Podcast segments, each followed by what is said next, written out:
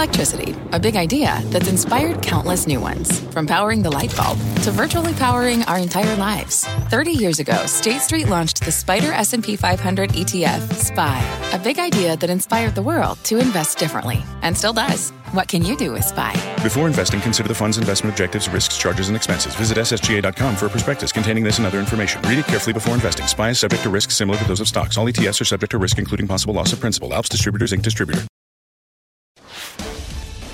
Live from the NASDAQ market site in the heart of New York City's Times Square. Yes, we're back. This is Fast Money. Here's what's on tap tonight. The Fed in focus. The central bank throwing water in hopes for a March rate cut and sending stocks to their lows of the session. The NASDAQ seeing its worst loss since October. We'll break down all the headlines and what they mean for your money. Plus, a regional rout. Shares of New York Community Bancorp seeing their worst day on record as the lender swung to a loss and slashed its dividend. What caught investors so off guard and what ripple effects should we expect in the rest of the sector? And Novo Nordisk leaps to a new all time high. Google's parent fails a key level test. And one of our traders is checking out their target stake. The reasons behind the trade coming up. I'm Melissa Lee coming to you live from Studio B at the NASDAQ on the desk tonight. Tim Seymour, Karen Finerman, Guy Adami, and Michael Contopoulos of Richard Bernstein Advisors. Welcome, Michael. We start off with the Fed warning that sent stocks stumbling. The Nasdaq falling more than 2% for its worst day since October. The S&P down more than a percent and a half, its worst day since September. And the Dow shed over 300 points. And take a look at the 10-year closing back uh, in on 3.9%. It was almost 30 basis points higher just last week. The moves coming after Fed Chair Jerome Powell suggested the central bank has no plans yet to cut rates where, with inflation where it is. CNBC's Steve Liesman joins us now with all the headlines I don't know. I feel like it shouldn't have been such a surprise, and yet here we are, Steve. Yeah, sometimes when the market hears it, it's a different story from what it otherwise has heard. The Fed sending stocks and bonds, Melissa, lower as it slammed, the yields lower, obviously, as it slammed and opened a series of doors when it came to interest rate policy today. Let's go through it. On the issue of more rate hikes, just about closed that door, saying no longer talking about additional policy firming. On rate cuts this year, it opened that door pretty definitively, saying they were coming, but not yet. On March cuts, just about closed that door. Not quite entirely shut, but mostly. Market reaction was fairly muted until Fed Chair Jay Powell in the press conference shut the door to the March cut, saying the Fed needed more confidence inflation was headed to the 2% target, even while it's been there for six months. Based on the meeting today, I would tell you that I don't think it's likely that the committee will reach a level of confidence by the time of the March meeting to identify March as the time to do that. But that's, that's to be seen. The probability of a March rate cut sunk from nearly 60% early in the day to 35%.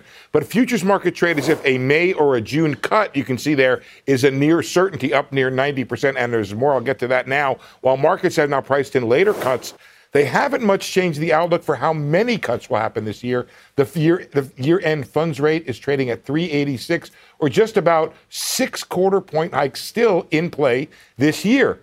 Now that would mean if the Fed doesn't go in March, it will still have it will start after doing 50 basis point cuts to meet the market, and the market is pricing in now a one-third chance of a 50 in May and a 46% chance of one in June. So the market is saying the Fed and Jay Powell are probably making a mistake by not going in March, and they're going to have to catch up later. Melissa. I'm, I'm just, uh, that's mind boggling to me, Steve, that they're going to price in 50 um, later on. In terms of the, the statement, and what, what stood out to me was the change in language surrounding the description of the banking system. There was language in it before the bank, and, and with with New York Community Bank now on the radar. I'm just wondering if how how you perceive that change. Yeah, it might have been one of those things where they jinxed it on the very day that the Fed removed that concern about bank tightening. You did have concern with uh, New York Community Bank that sent earlier in the day the whole regional banking index lower, uh, as well as raising the probability of a March rate cut. So that, that, that was interesting. They did it today. We'll have to see if that goes on and creates other issues that are out there. But overall, Melissa, I, I, I like your comment at the top. It was pretty well expected. I will say I was surprised that Powell shut the door so definitively on that March cut.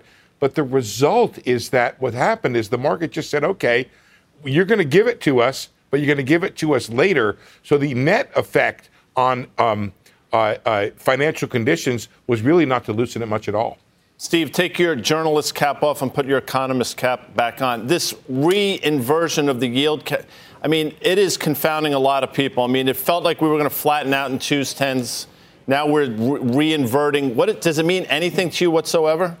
It does mean something to me. And as you know, Guy, I had the party hats and the kazoos out not too long ago for that 210 disinversion. It didn't happen. It got really close. You can see it there on the chart. It was as close as minus 14. Now it's back down to minus 28. I think it would be helpful to the economy if the Fed were to disinvert the yield curve, create a positive slope, would make it easier for banks to lend. It would also dissipate some of the concerns at the regional banks. But the Fed is saying, you know what, that's a risk we're going to take because the need to stamp out inflation definitively is much greater than whatever might be happening either at the banks or the negative effects of an inverted yield curve. Hey, Steve, it's Tim. I like you in your journalist hat and your economist hat, whatever guy says. Um, and, Wait, my music hat, it's more important. Well, there's no one better in that hat. But, but how about Powell's upgrade of the economy? What, what, what do we think about that? And because we're going to boil this back to an equity market that was disappointed today, but, you know, you know in the economist hat, what, what do you think about that? Is that is that is that a surprise in the face of what people are actually looking for reasons why they might cut? No, Tim, and I'm glad you brought that up because really, I tried to ask a question about that. I'm not sure I got the bestest answer. I'm not sure I asked the bestest question, I guess I'd say. But here's the story. The Fed has this situation where growth is relatively strong despite the huge rate hikes that have been out there.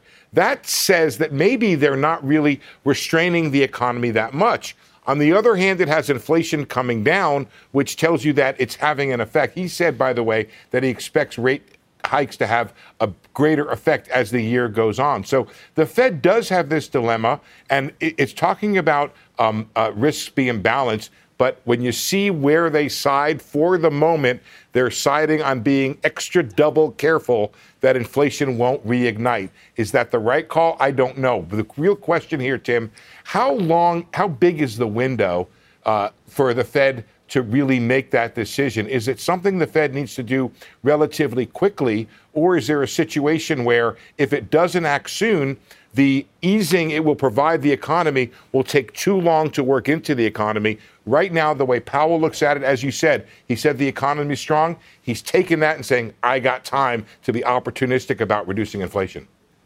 Hey, hey, Steve. Uh, Mike Contopoulos here. Quick, quick question on you know, sounded like Powell uh, became a bit more data dependent today. I know he mentioned that during the presser if you're data dependent, how can you take March off the table, say you're not going to hike again? I mean, it sounds like, you know, they weren't data dependent at all. Any thoughts on that?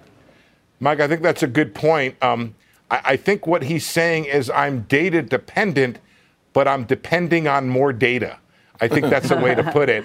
Um, and, and maybe I'm, I'm just helping him out a little bit here. Uh, what, what he said continuously was we need more, we're confident, but we need more confidence.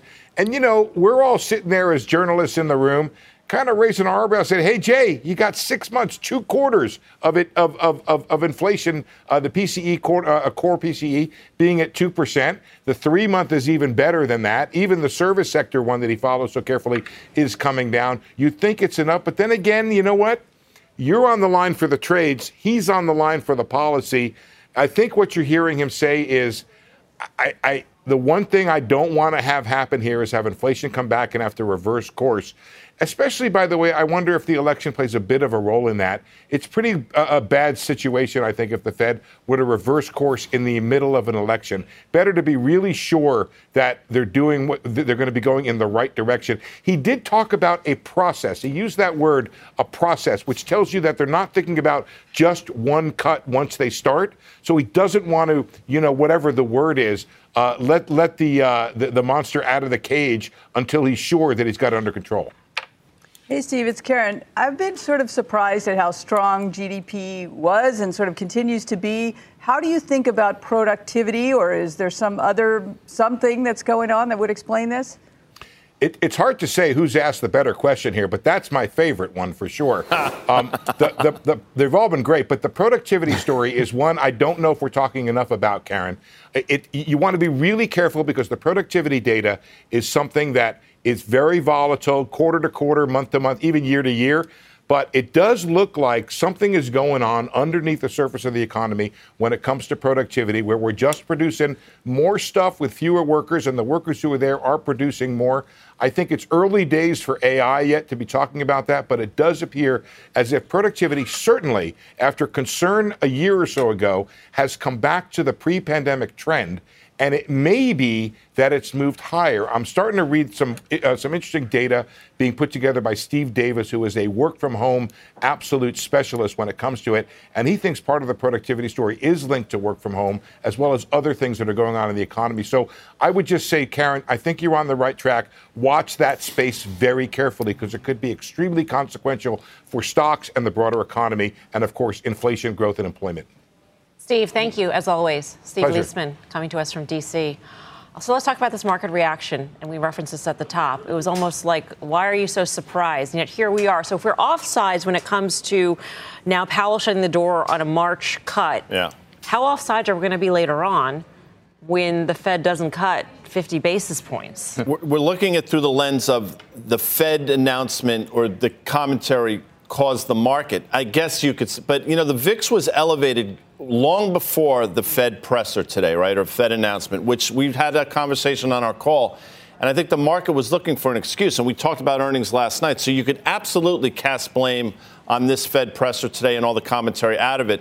I would submit to your earlier point, it shouldn't be a surprise, and maybe there's something else going on right now. What do you think, Michael? What did what the great minds at Richard Bernstein Advisors say about this market move? Uh, you know, let's put aside the market move for a second. I think it's uh, it was completely irrational for the market to be pricing in such a high odds of a, a cut in March. So that certainly did not surprise us at all. I, I still think it's completely irrational that the market's pricing in six cuts till the end of the year. I mean, that just doesn't seem to make a lot of sense to us whatsoever.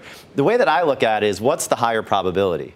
Right? With GDP humming at 5% in Q3, 3% in Q4, you know, the consumer's still strong, profit growth accelerating, that we're in recession that causes the Fed to cut, you know, six times, or that maybe inflation stagnates. And I think that's what Powell told us today. The higher probability is that inflation hangs out in that sort of 3% range, not that we're headed to recession. And the markets maybe are, are, haven't really woken up to that yet, you know? Well, to, to, me, the move of the day is the bond market. The move is, is the 10 year. And, and if, you, if you look at a 1.2, 1.2 point rally in the 10 year, that's not an environment where the economy is a little stronger and where um, the Fed is upgrade, uh, yeah, Fed has essentially upgraded the economy and things are okay. We're pushing it down the road a little bit because we'd rather risk uh, waiting a little bit longer. That's a market that's doing two things. First of all, I think some portion of that is New York Community Bank, and we're going to talk about that. But some major part of that is the Fed is actually going to wait way too long and push this thing over the hill, and, and that's really fascinating. On it, over the hill meaning you know recession and and be you know and and actually put too much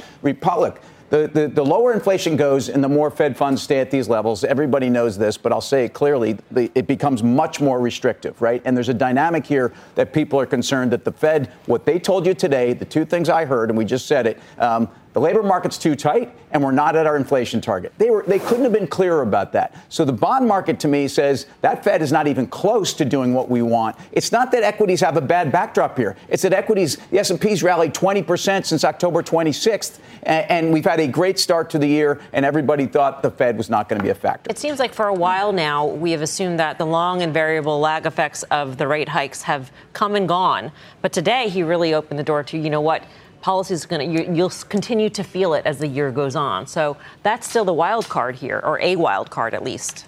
One thing I thought was odd, I, I think that bonds were By the way, moving. congrats for having the best question. Oh, thank you. No, no, no, no, It's no. usually how it goes. It's usually, it's usually how it goes around Okay, here, by the way. It's, it's always Karen, but anyway. Um, well, so the bonds bonds had already moved yields lower, bonds higher before this came out. So half of that move already happened, Mm-hmm. right? So I don't know that this what seems like a big move in the bond market is actually that big. I'm not quite sure. Uh, I'm, I'm I, I, I agree with you that we were set up for some kind of pullback. The market strength over the last month has been, to me, quite surprising. You know, and then last night you had earnings that were good to very good that were met with kind of ho hum, right? You got to show us something new. And so uh, it, it's not surprising that we would have this, what should, should have been even a bigger sell off in the triple Qs. I mean, they were off a lot, but if you think about how far they've come, I don't know. Sometimes it just, it might not be this particular thing that caused the sell off, but we were absolutely due for some. And if this is all there is, I'd be surprised. I would think we, you know, the bar is still high for earnings the rest of the week. All right. Speaking of earnings, let's get to Qualcomm here, giving up earlier gains now after our session lows, even after the chip company reported a beat on the top and the bottom lines for its latest quarter. The earnings call is happening now. Christina Partsinevelos got all the details. Christina. Yeah, it's happening right now in the building that I'm in. But let's talk about that revenue beat. It included handsets as well as the auto business, but it's Internet of Things. The IoT business actually fell 32% quarter over quarter, which is quite negative, and a trend that we also saw from AMD yesterday. Guidance was largely in line with estimates too, so that could be contributing to maybe the, the stock drop that we're seeing. But on the earnings call right now, Qualcomm CEO announcing that they are extending their licensing agreement with Apple, licensing until 2027. So that means Apple is not only using Qualcomm chips in its new phones through 2026, but it's also going to utilize its licenses through 2020 or until 2027. Separately, not to confuse our audience, Qualcomm announcing a multi-year agreement. I asked specifically what multi-year means. They wouldn't tell me with Samsung to provide smartphone chips for their premium smartphones starting from 2024 this year onwards. So, like Apple, Qualcomm now has partnerships with Samsung for chips and licenses. I caught up with Qualcomm CFO maybe about 40 minutes ago, who said the beat was driven by their premier t- premium tier smartphone business.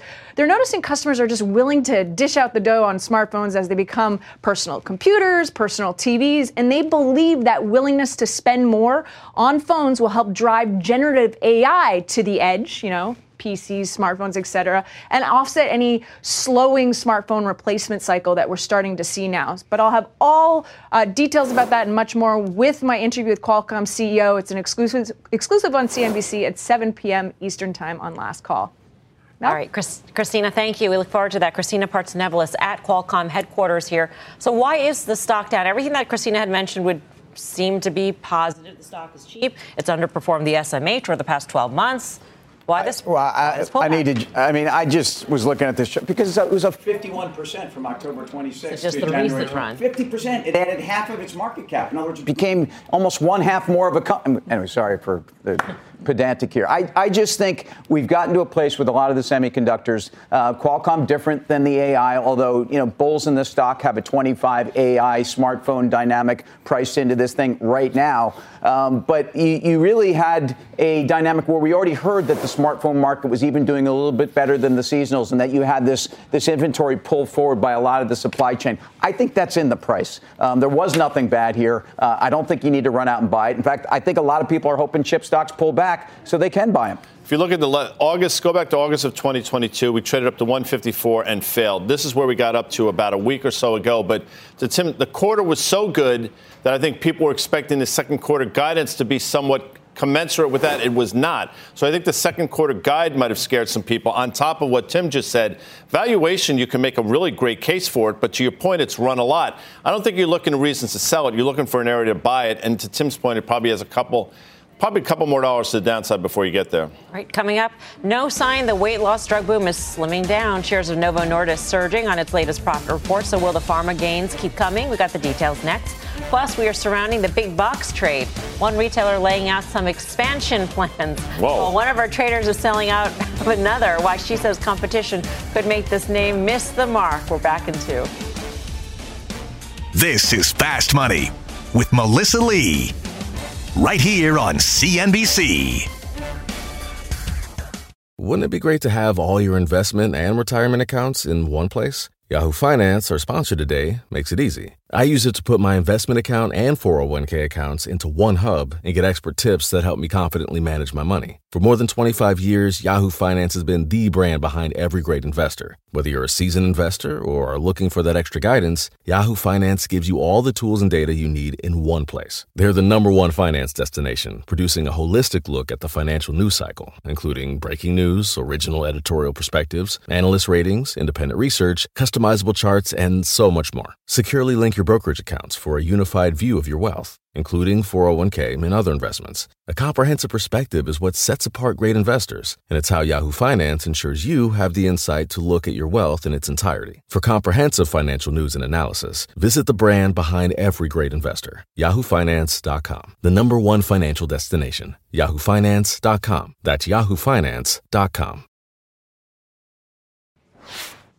Welcome back to Fast Money. Novo Nordisk soaring to a fresh all-time high today after posting supersized fourth quarter results. The drug maker's sales rising 36% on a constant currency basis, boosted by the popularity of its obesity drugs. Novo now anticipating 2024 sales to grow by as much as 26%. Joining us now to dig into the obesity boom, Jared Holz, the healthcare sector strategist at Mizuho. Jared, great to have you with us. Thank you. I feel like everybody expected a gangbusters quarter. When does the rubber hit the road in mm. terms of having to prove the stocks run. I mean, it's I don't want to say it's easy, but when there's more demand for your drug than you can make, it's pretty easy to meet uh, expectations. Yeah, I think that's exactly what happened. The quarter I actually didn't think it was so gangbuster. Thought it was good relative to expectations, slight beat. Um, but yeah, I think if the party line from Novo is that the demand supply imbalance favors them by a great deal, which it seems like it does, I feel like people still want to own the stock. Anecdotally, I hear that Zepbound is a lot easier to get a hold of. Um, and Novo is saying that they're going to increase production of the lower dose. And I'm just wondering what, what your read is, because in theory, Lilly's molecule should be much more effective than Novo Nordisk. So are you going to see some sort of differentiation at any point? Like when will you start thinking maybe people are opting for Zepbound over Wegovy? I think they are. Um, I'm not sure what's more available where. I think it's regional and, and just based on the distribution cycle, things of that nature. But um, yeah, the data for Zepbound is better. I think if you're a patient and you kind of are in the know in terms of what the weight loss data looks like and things of that nature, then you're probably going to opt for Eli Lilly's drug. If you don't really care, you just want something that's going to give you 15 to 20 percent weight loss, you probably just want to get whatever you can get your hands on, which was the case back in the fourth quarter, is sort of the case now. I still think that, like for the for the most part, this is a metropolitan area drug. It hasn't even gotten into the rest of the country, which is why Lilly Direct came about. We t- talked about that earlier this year and things like that. So those are all the tailwinds. The headwinds, at a certain point, they haven't been valuation one. But what's the next thing? What's the potential? Not existential risk, but derails these stocks in the short term. Or competitive term. risk. Or competitive I mean, it's risk. Just, it's yeah. as if there's two horses in this race. There's 70 drugs in yeah. development, 7-0 right now. Yeah, I, I think the the impediment for the stocks to keep on going up would be one of two things. Payer pushback to the extent where you start hearing from managed care, enough is enough. We can't take the influx of prescriptions. We're going to put barriers, mm-hmm. you know, in order for people to get these medications. Or you start seeing pipeline failures, either at Lilly or Novo. Like there's a lot of anticipation that Eli Lilly is going to have this oral drug pretty soon, right? There's going to be data for it this year. And that's going to be the next leg of the story for them as patients kind of wean themselves off the injectable, they go onto the oral. If the oral is not very good, if there's some safety issue, I think that stock takes a hit too. And then obviously valuation. I mean, they're, they're leagues above anything else in the peer group. So, in totally unrelated industries, we've seen huge demand and then an oversupply. Mm-hmm. And so, we're at that point now where there's this real choke point of not enough supply. How long do you think it takes to get that in balance? I think it's really tough to, to say, Karen. Um, I think some of it depends on the international expansion, right? This is a U.S. dominated drug for them in the meantime. Novo put in, is putting in $6 billion worth of infrastructure additions this year, Eli Lilly, three. So at some point, when that comes on board and they can make enough drug, then the supply demand conversation kind of abates. And I think the bar is definitely higher as we move forward here. Can I just switch gears just for the last question here? And, and that's the, the medical device makers, which reported earnings, and they were gangbusters, all time highs today. Mm-hmm. And I was talking to Karen, I was like, you know, when you're hearing from insurers that medical loss ratios were higher because people were getting stuff done last quarter, it makes sense that these device makers saw great sales. And I'm wondering how much of that continues, considering the insurers are assuming that those loss ratios remain high.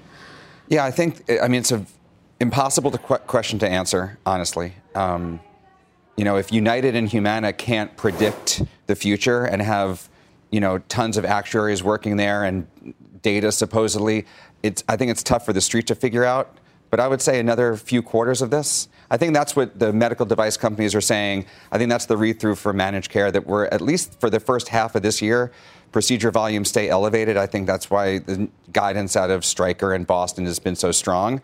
But the key question is going to be when does it kind of start to you know, go the other way. I feel like there's going to be a plateauing effect at some point. Maybe it's mid this year into the second half, and then we can kind of like figure out what to do with both of those groups. But yeah, medtech on fire, managed care at the other end. All right, Jared, good to see you. Thank you. You too. Thanks. Jared Holz. Where are we on these uh, weight loss stocks or well, I, it, you know, much in the way we've seen some of the same strength in the mega cap tech stocks, we've seen some of the same strength here, and and some of almost the the consolidation within the rest of the ranks. I continue to believe uh, the broader kind of value part of of healthcare looks interesting. It looks interesting one because expectations are so low, and I do think that you've priced in a lot of bad news. Having said all that, you know, Lilly reports in a couple days, and it's yeah. a it's a it's a very important day for the sector because a lot of these growth stocks really need to continue to grow. Right now, these valuations are are, things that are, I think, a challenge. Yeah, I think Bristol reports Friday. Or I think so, and yeah. I think Lilly's a six, but don't yeah. quote me. Medtronic, you know, we've mentioned that they were obviously getting lambasted on the back of all this. They finally got off the map, but in a pretty significant way. I think people are finally realizing, wait a second, there's value here. And I think despite the move recently, you could still own Medtronic MDT in earnings about a week and a half from now. Coming up, a retail roundup. Walmart planning a major expansion, setting the stage for its first supercenter in two years. Meanwhile, Karen is ringing the register on another name that she fears could miss the mark. How competition could impact this trade next. Plus, regionals in the red as one bank gets crushed after earnings, the impact it is having on the broader financial space straight ahead. You're watching Fast Money live from the NASDAQ market site in Times Square. Back right after this.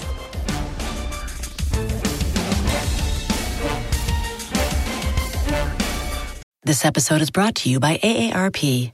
Ten years from today, Lisa Schneider will trade in her office job to become the leader of a pack of dogs.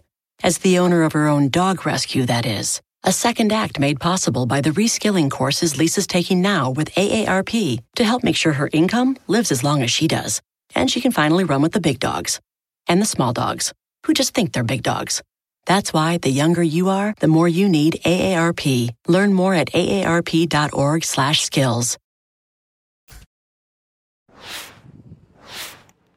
Welcome back to Fast Money. Walmart today announcing plans to open more than 150 supercenters in the United States in the next five years. It would be the company's first expansion in two years. The large format locations will either be built new or converted from existing smaller stores. No word yet on where the stores will be or how much it will cost. Walmart shares were up more than 1% at their highs, close to a record, but end of the day down about two tenths of a percent.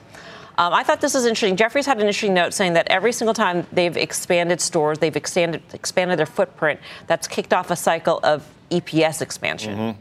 So I don't know. Good good things to come here. Well, I think EPS expansion and, and is is part of the stories. I think it's multiple expansion at Walmart, and we're kind of seeing that in the stock. But they've made significant investments into their infrastructure, into their technology, even into their people. And, and the question is, at you know 165, this stock, you know, it, it, got to 160 in April of 22, and it's at 165 now. Uh, you know, fortunately, a stock split here didn't rally the stock. It's not a tech company, and that's good to see. But um, look, I think Walmart has some headwinds with food inflation or disinflation, in other words, lack thereof. A lot of the things that we're driving, I think if you start to see some relief, I think they've picked up customers that I think they're not going to shake for a while, and I think to the detriment of Target.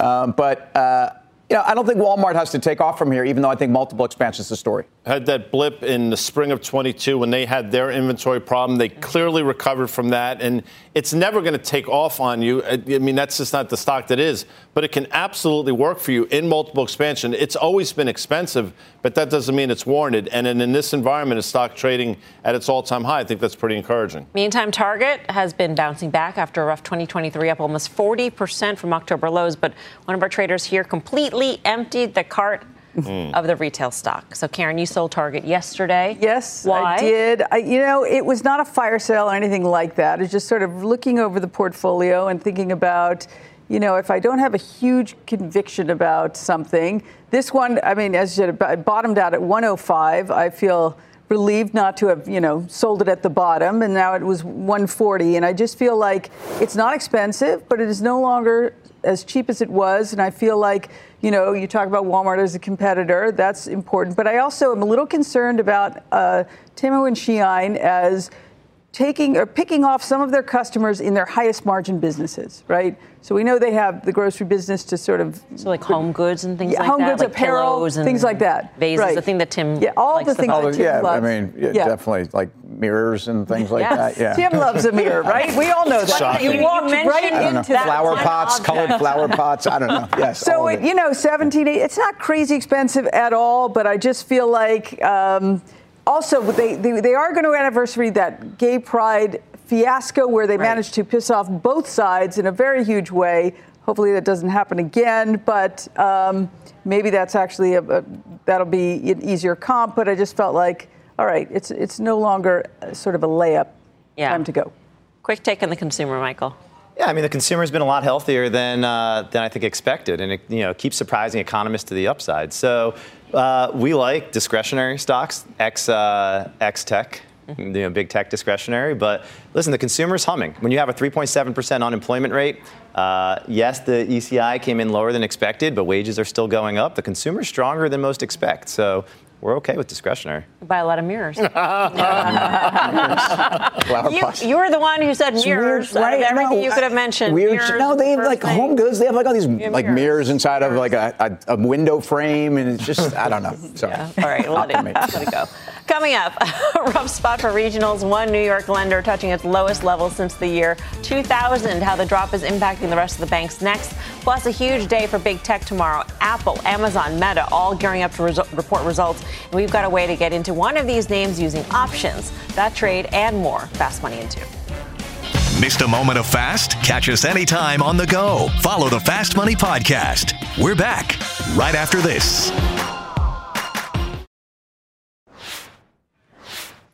Welcome back to Fast Money. Stocks dropping after the Federal Reserve left rates unchanged, but signaled a March rate cut was unlikely. The Dow dropping more than 300 points, snapping a four-day winning streak. The S&P down one and the Nasdaq leading the losses, falling more than two percent. All three indices still notching a positive month. Shares of Boeing with a big move today, up more than five percent after delivering a beat on the top and the bottom line this morning. The company holding off, holding off guidance as it still deals with the fallout from its 737 Max issues.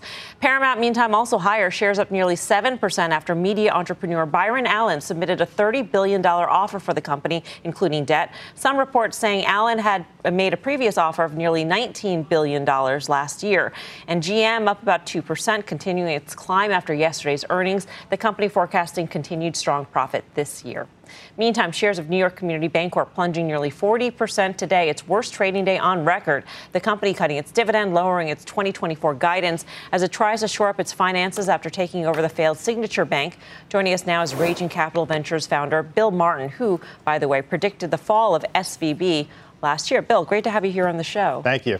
What was your take on, I don't want to say the excuses, the reasons um, behind New York Community Bancorp's poorly received earnings well, I, I, woke up this morning thinking I was going to go long the stock. You know, it's been such a forgiving market that I was tempted to uh, to go long, but you know, digging in, uh, it's it's a mess. It's a real mess. What stood out to you? Because it, it seemed like there were things that they were citing in their call that people should have known about, or they should have known about, namely the two loans. Um, that were the primary reasons for the write downs, and then also, you know, the interest rate environments, which is not necessarily a surprise um, and you know having to increase the reserves because of regulatory scrutiny. All those things seem like you could have forecasted that a little bit better. Yeah, I mean it's it's just been a forgiving market. You know, the banks have all bounced. Uh, investors have kind of forgotten about a lot of the issues we had last year. But rewinding, uh, NYCB had issues, you know, early last year, and uh, you saw regulators and the FDIC step in and actually uh, that signature purchase really was of low cost deposits.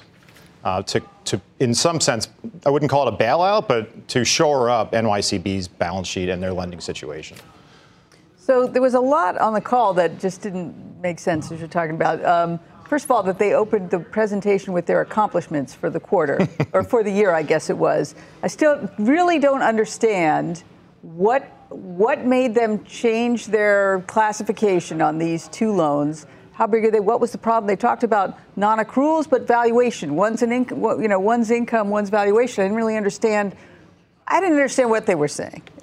Yeah, I mean, I, I, look, I think bank managements like to try to whistle past the graveyard if they can, and everyone's been trying to pretend that there aren't credit issues out there, and the commercial lending issues are slow, but they're there and they're starting to ripen. All right, so this seems to be New York Community Bank specific. Let's just play that for a second. But he's not nodding his head yes, by the way. He's just sort of listening to the question. But, you know, Sheila Bair's been on the show. She's been concerned for quite some time. It was almost a year ago where we saw three different banks over the course of a couple of weeks. Is this the beginning of something, or is this completely isolated? Well, look, cycles take time, and the issue all these banks have been dealing with over the last year is net interest margin compression and uh, funding cost pressures. And so I think what you saw today was actually New York. Uh, they had uh, a lot of uh, continued pressures on funding, and they actually the amount they drew on the Federal Home Loan Bank spiked again. And so they're still dealing with the same issues the industry's been dealing with over the past year. I think what short sellers like myself are focused on moving forward is when does the credit shoe drop? And that's been slow so far.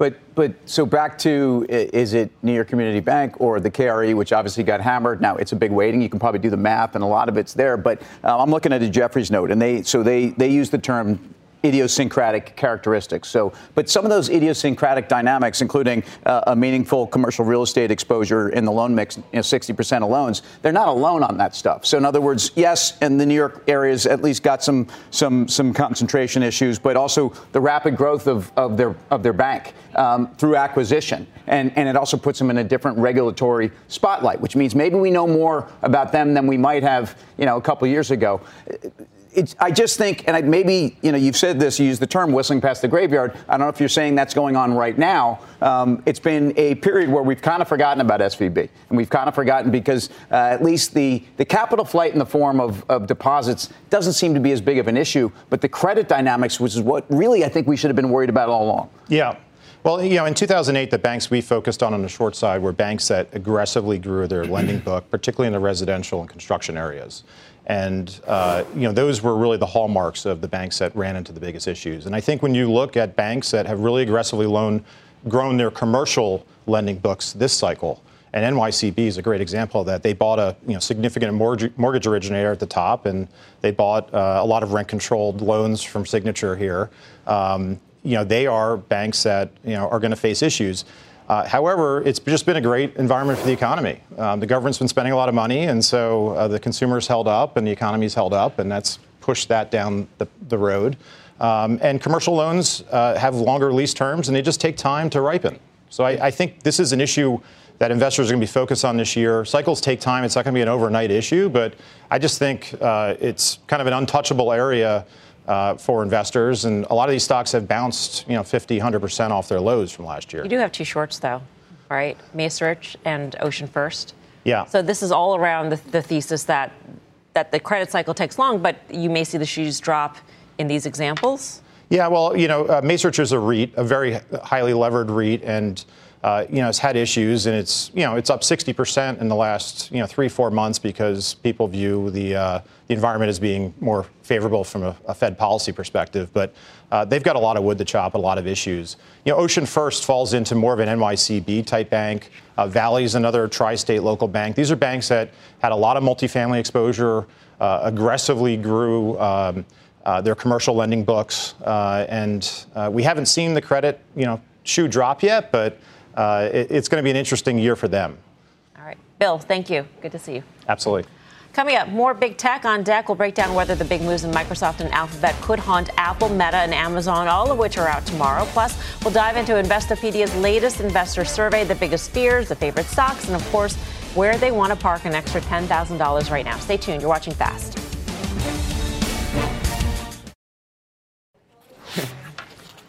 Welcome back to Fast Money. Alphabet and Microsoft both dropping today after yesterday's lackluster earnings reports. Alphabet posting disappointing ad revenue, while even 30% growth in Microsoft's cloud business didn't appease investors. We'll get more reads on those industries when Meta and Amazon report tomorrow, along with Apple. All three tech titans are out after the close on Thursday. Were you shocked at the, uh, the Alphabet in particular? I was curious. Shocked? No. I mean, to me, what I really wanted to see was growth in cloud, which they mm-hmm. did deliver. So, what people really were harping on was uh, advertising not being as strong as people thought. Um, they did do a pretty significant buyback, which actually put a little bit of a floor under the, you know, helped their earnings a little bit.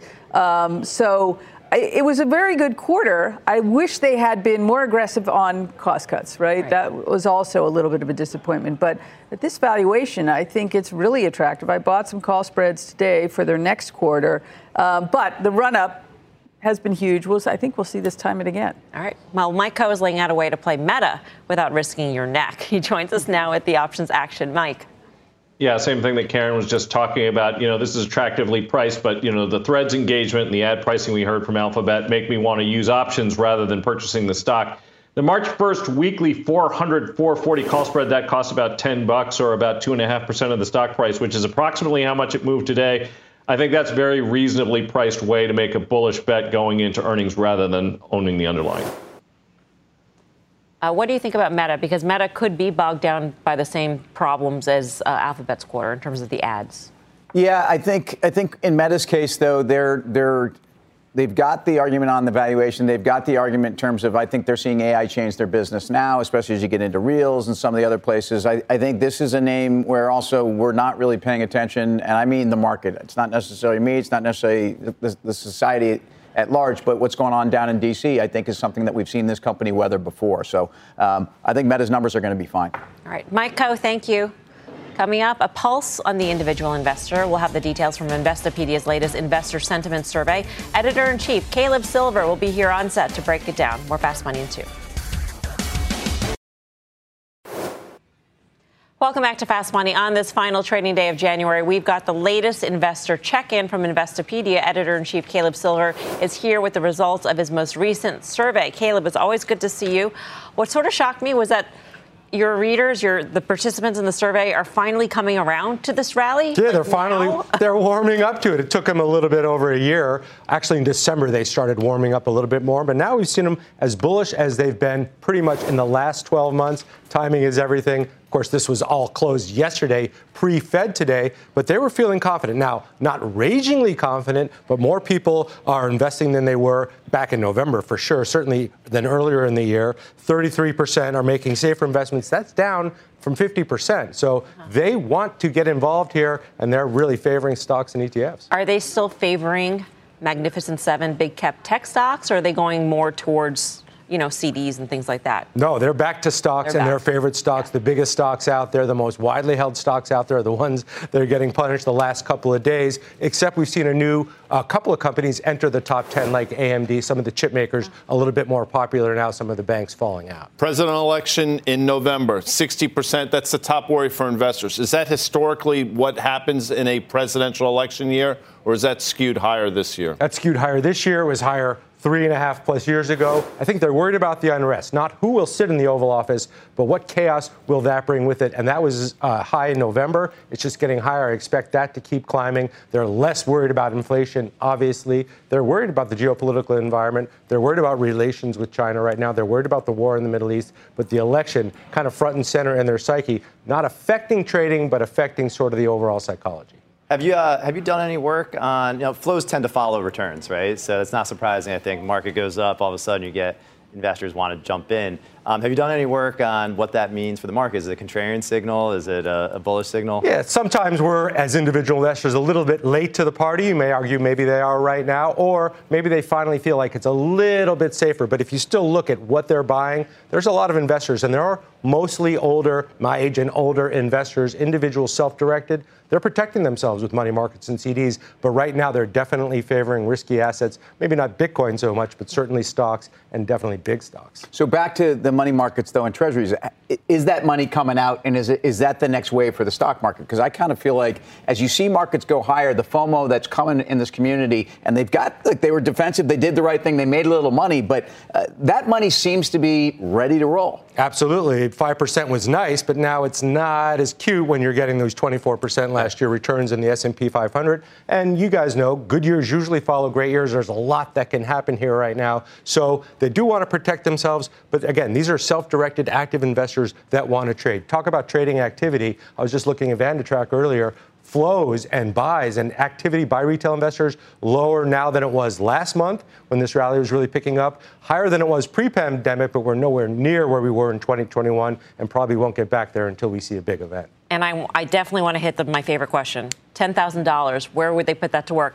ETFs and stocks? Stocks, ETFs, and index in. funds. They want to get back yeah. in. They want to invest in the stock market. This is a very stock heavy crowd. So they're finally feeling a little bit better about it. I wouldn't say raging, but they want to feel better about it. Caleb, always good to see you. Thank, Thank you. you. Caleb Silver. Up next, final trades.